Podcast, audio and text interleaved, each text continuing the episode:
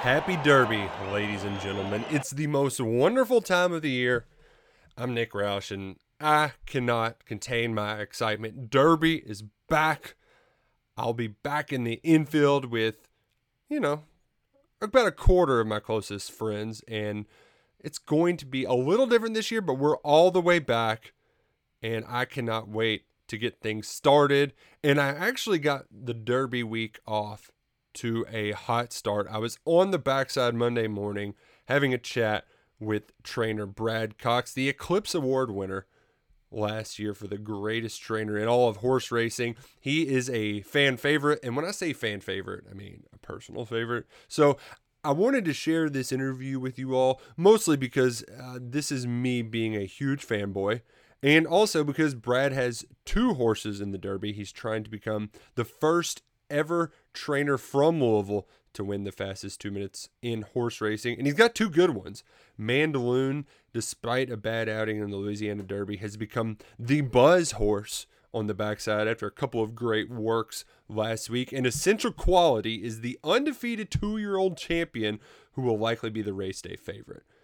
There's a few reasons why I love betting Brad Cox horses. First, wins a lot of money. But folks, let me just tell you now, I'm all in on Essential Quality. He's a gray horse out of Tapit. Tapit's from Gainesway Farm. It's where my college roommate lived. I basically shared a farm with his dad. Secondly, he was born on April 1st. Horses all have the same birthday, New Year's Day. But April 1st, it's also my son's birthday. And I also found out that Brad Cox's first Derby he attended was Lil E. Tee. Well, back when I was a wee little 6-month-old baby, my dad took me out to the track. I was passed out in a backpack when Pat Day came by right before the post position draw. And during an interview said, you know what? That's what's great about horse racing. People like that guy right over there. And him bringing his son out to the track. It's a family affair. So Pat Day got a picture with sleeping little baby Nick on my dad's back. We got it signed, and then he went and won the Derby with a long shot, Lil E. Tee. If that wasn't serendipitous enough, while I was talking to Brad, they were bringing some of the horses out, inspecting them, checking out their shoes and whatnot, and Essential Quality came strutting on by while we were having a conversation. I'm all in on Essential Quality, and I'm all in all weekend on Brad Cox. All of the horses, just I need the Cox. I need Brad Cox in the winner's circle all weekend long. He talks about the Kentucky Derby. He talks about his two horses in the Kentucky Oaks as well. And if you paid attention to last year, you would have won quite a bunch of money betting on his horse, She Dares the Devil, in the Kentucky Oaks.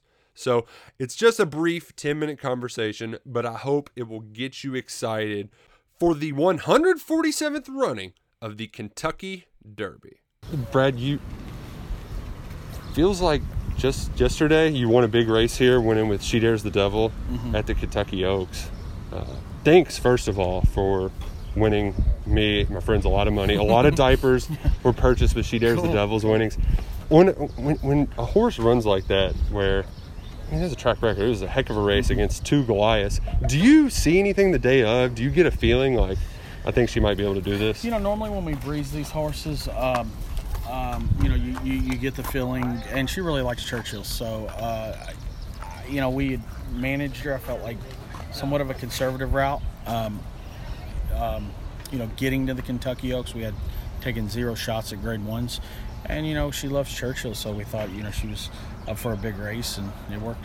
It worked out that day. You got a couple horses running in the Oaks. We don't know post position yet, but what do you like about each of them right now?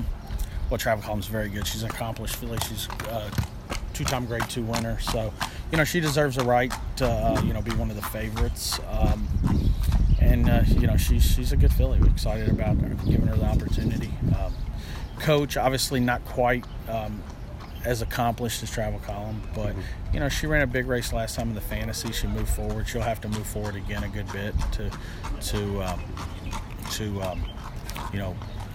be in the mix, I guess you would say. So, we just kind of have to see what happens, and we'll see how the draw goes later. Well, and now you've got horses in the Derby. Horses, multiple. Never been here before, even though you've won a ton. You know, Breeders' Cup last year was obviously a great weekend for you. What is it like, though, to finally have one in the Kentucky Derby? I mean, we're super excited. You know, last fall, you know, we had 4 or 5 colts that we really liked that thought would give us an opportunity, and we thought, you know, at that time, I really thought we could be running multiples.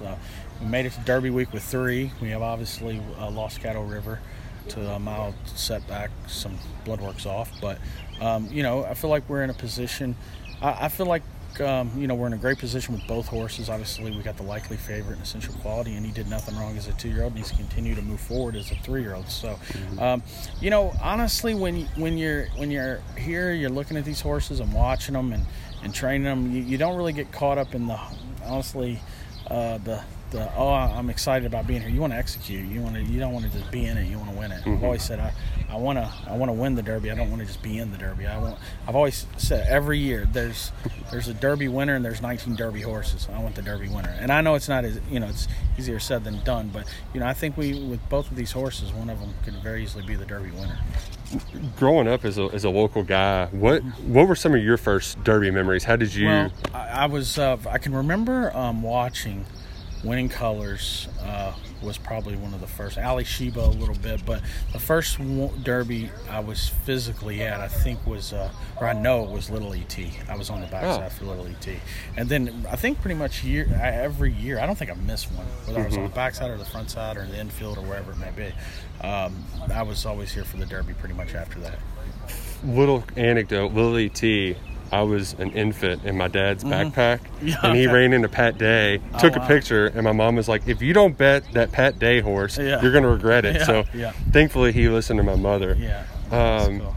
Now, were your infield, were they wild and rowdy times, like, you know, classic infields? I was a little young, and I think I only did infield 2 Oaks days. Gotcha. I don't think I ever did on a Kentucky Derby day, but it's more of an Oaks day thing anyway, especially when you're younger. Exactly. Now onto your actual Derby horses though, it feels like Essential Quality under a regular year, undefeated 2-year-old, Breeders' Cup juvenile, we'd be talking about how this could be, you know, another you know, Triple Crown potential. Instead, people are talking about how this is the most open Derby yet. Why do you think that's the case? I'm not sure. I mean, I think it's you know, it's a good group of horses, but you know, we'll see. I mean, you know, we got to get through step one, but I think he's a horse that, you know, if all goes well and he gets what you call the Derby, the racing luck, you know, that happens to all of them, right? Like, you got to, whether they go to the front and you know, lead the whole way, they still have to break well and hope nobody takes them out. So you got to hope everything goes well at the start and he gets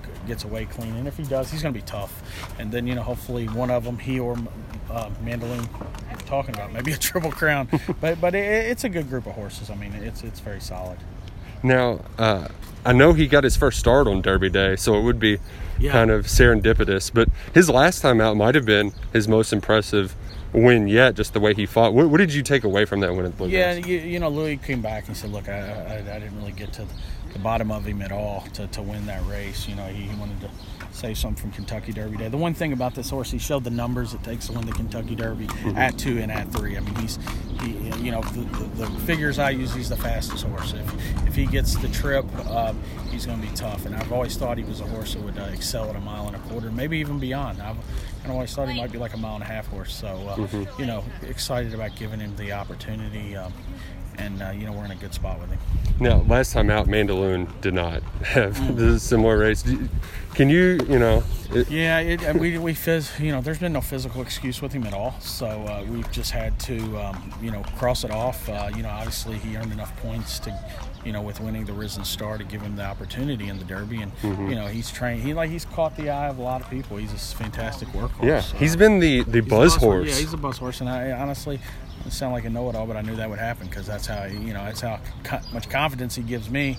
But, you know, obviously he let us down last time, and we're hoping if he runs a race, he ran in the Risen Star, that he'll be effective in the Derby. If he runs the Louisiana Derby race, we're in trouble. Bottom line. We caught a river out. Does that change anything for Mandaloun? No, not the tactics. Both horses, you know, the jocks, you know, Floron obviously has rode Mandaloun several times. Louis rode Essential Quality his last 4 starts, and you know they're great jocks that understand pace and know where the horses will be comfortable and have experience on both of them. So you know they're both, especially Essential Quality, seems like he can pretty much adjust to the pace. If it's slow up front, he can be right there. If it's hot and they're running away from him, you know he'll settle and make a run. Nice. Well, I know you're notorious for not actually watching the track. You watch on TVs. Yeah. Is that nothing's changing for the Derby? Nothing's changing. We're watching it on a TV, I promise. We'll see. Nice. Well, is there I know the other big kicker is that there's never been somebody from Louisville win the Derby. Is that that's got to be something to put on the mantle as being the guy, right? Yeah, no, it would be cool. Absolutely. It'd be neat to be the first person to be a Louisville-born winner of the Kentucky Derby for sure. It'd be a trivia question on Jeopardy that no one would know the answer to if it was ever asked, probably. But it would be cool for sure. Now, is there any extra nerves, or is there juice? Not yet. Yeah, I'll be honest with you, not yet.